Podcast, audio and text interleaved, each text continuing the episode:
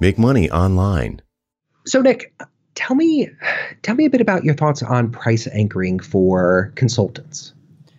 Um, I'm going to start by talking a little bit about price anchoring in the luxury industry, which I love turning to all the time, as you, you may well know. In a previous episode, we talked a little bit about this. Um, how many like super fancy stores have you ever been in in your life, Kai?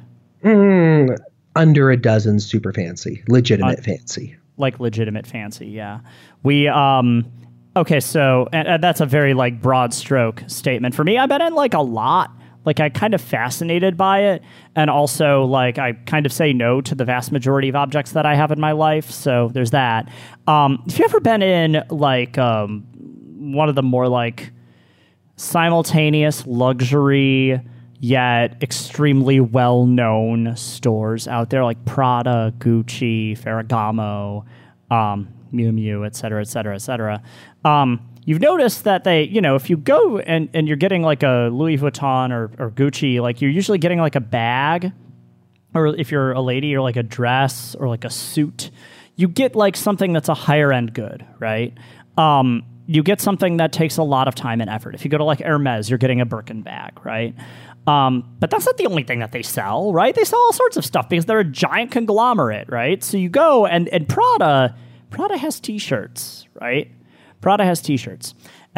One thing I strongly recommend everybody do, go to like the fanciest store in your town or wherever, you know, like go to go to like an upscale mall in your central business district and go into one of these stores, clean up a little bit so they don't look down on you, and that's it. Just go in and take a look at what their t-shirts cost. Um, you're going to be horrified at how much their t-shirts cost because like a Prada t-shirt is like 300 bucks, right? Um, what does this mean for price anchoring? Well, you look at that and you think, fuck, that's more than any human being should be spending for a t shirt. Agreed. Strong agree. But it makes the $4,000 handbag look way cheaper. Right? And it shows that you're on a certain level that the desirable goods that they have look way cheaper. Um, I'm currently on an Apple computer and I have all Apple stuff and I pay $10 for cables, right?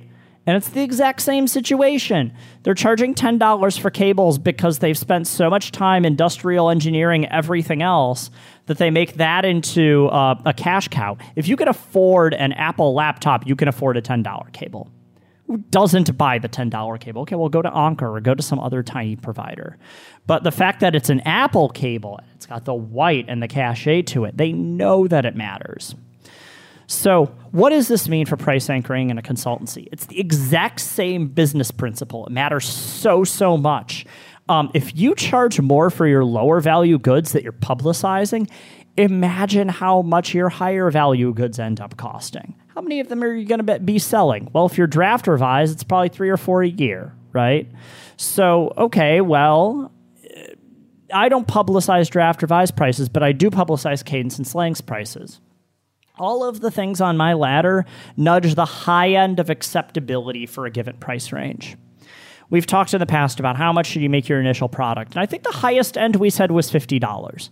Cadence and slang is fifty dollars, um, and then after that, what? Uh, how much are you going to be paying for a teardown? Well, Revise Express is three thousand dollars.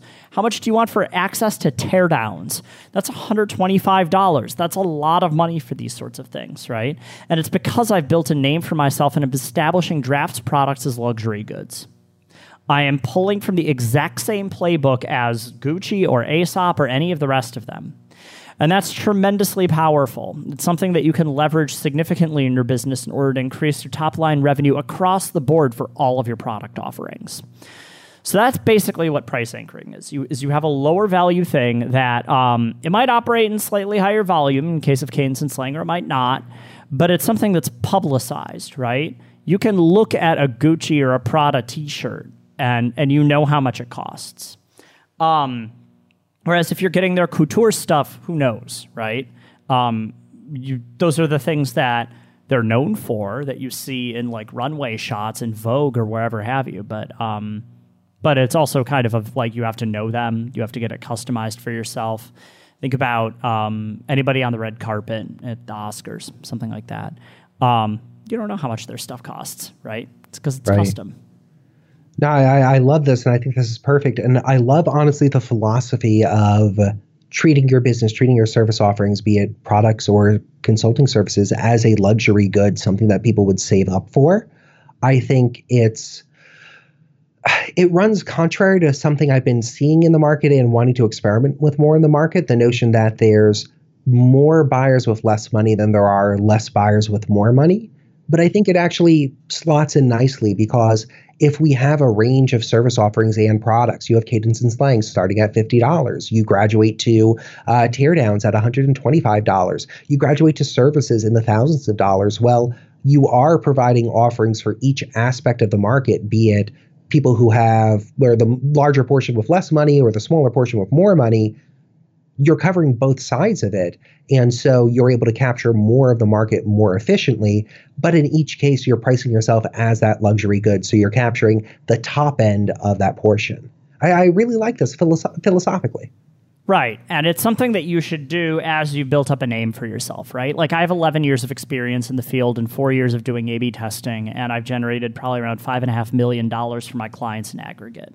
Um, these are numbers that are indisputable because they're numbers and they're facts and they're things that happened. And I've written four books. There's another number that's indisputable. I've spoken at like 25 major conferences, and another one last week, and all of these things, right? They all contribute to your reputation. And I'm very grateful to have that reputation. But it's also one of those things that, like, this is not a 101 move, um, but it is a way to puff yourself up a little bit. And it's something that I recommend people do as they build up a name for themselves. And I think even in the 101 aspect, being aware of how the prices for your services relate to each other and what they imply is a very, very important thing to consider. So let's say you sell a one hour call for $100. Well, A, please don't charge hourly. B, now customers and clients are going to use that as an anchor that they compare all your other service offerings to. Oh, they'll get on the phone for an hour for a hundred bucks. Why is this half day project three thousand dollars? You sort of shoot yourself in the foot and move yourself away from pricing on the potential value of the project for the client or anchoring on the value of the project when you have a lower priced offering. Everything gets anchored to that instead. So I could see a mistake that a lot of consultants could make be uh, underpricing one of their initial service offerings in the hope of getting volume. But then you have such a large jump, such a large spread from that initial service offering to the next service offering you'd sell to the client. Who would make that jump? How many people would realistically do it? Suddenly, you have a lot of bad fits for the projects you are actually trying to sell. So, it's better to price higher earlier to attract the right people with an investment mindset or who could understand the value of the project. Yeah. Um, so there's, you know, there's a lot to be said as far as framing the project too, right? Like it is easier to close the deal when people trust you and respect you, right? Um, and so once you've built up that reputation, you can charge more. That's why we're here on this this ex- exact episode and why we're talking about in this specific way. It's a, like factor of pricing it out. Um, but it's also a factor of being able to, to close the deal more effectively. Um, and and you're able to uh, control the conversation a little bit better. So, yeah.